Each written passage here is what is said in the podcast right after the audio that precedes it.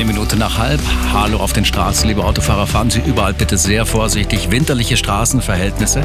Auf der A9 nach Nürnberg liegt ein Holzbrett zwischen Pfaffenhofen und Dreieck-Holledau.